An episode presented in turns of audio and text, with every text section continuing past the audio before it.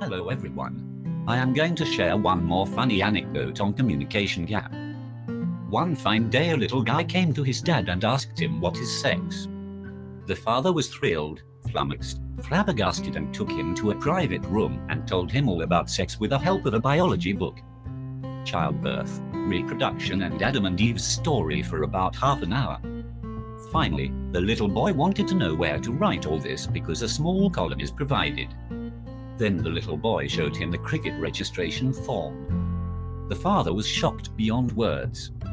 There was a tremendous communication gap between the dad and the child.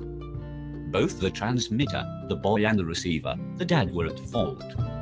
The child should have at least bothered to show the cricket registration form and asked his dad what to write in this column under sex and the dad the receiver on his part at least should have. Check once or twice what on earth made the boy ask him about sex. If the dad would have checked it, he need not have spent his precious half an hour explaining all about biology reproduction Adam and Eve story.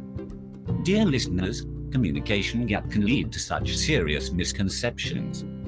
How do you like the story?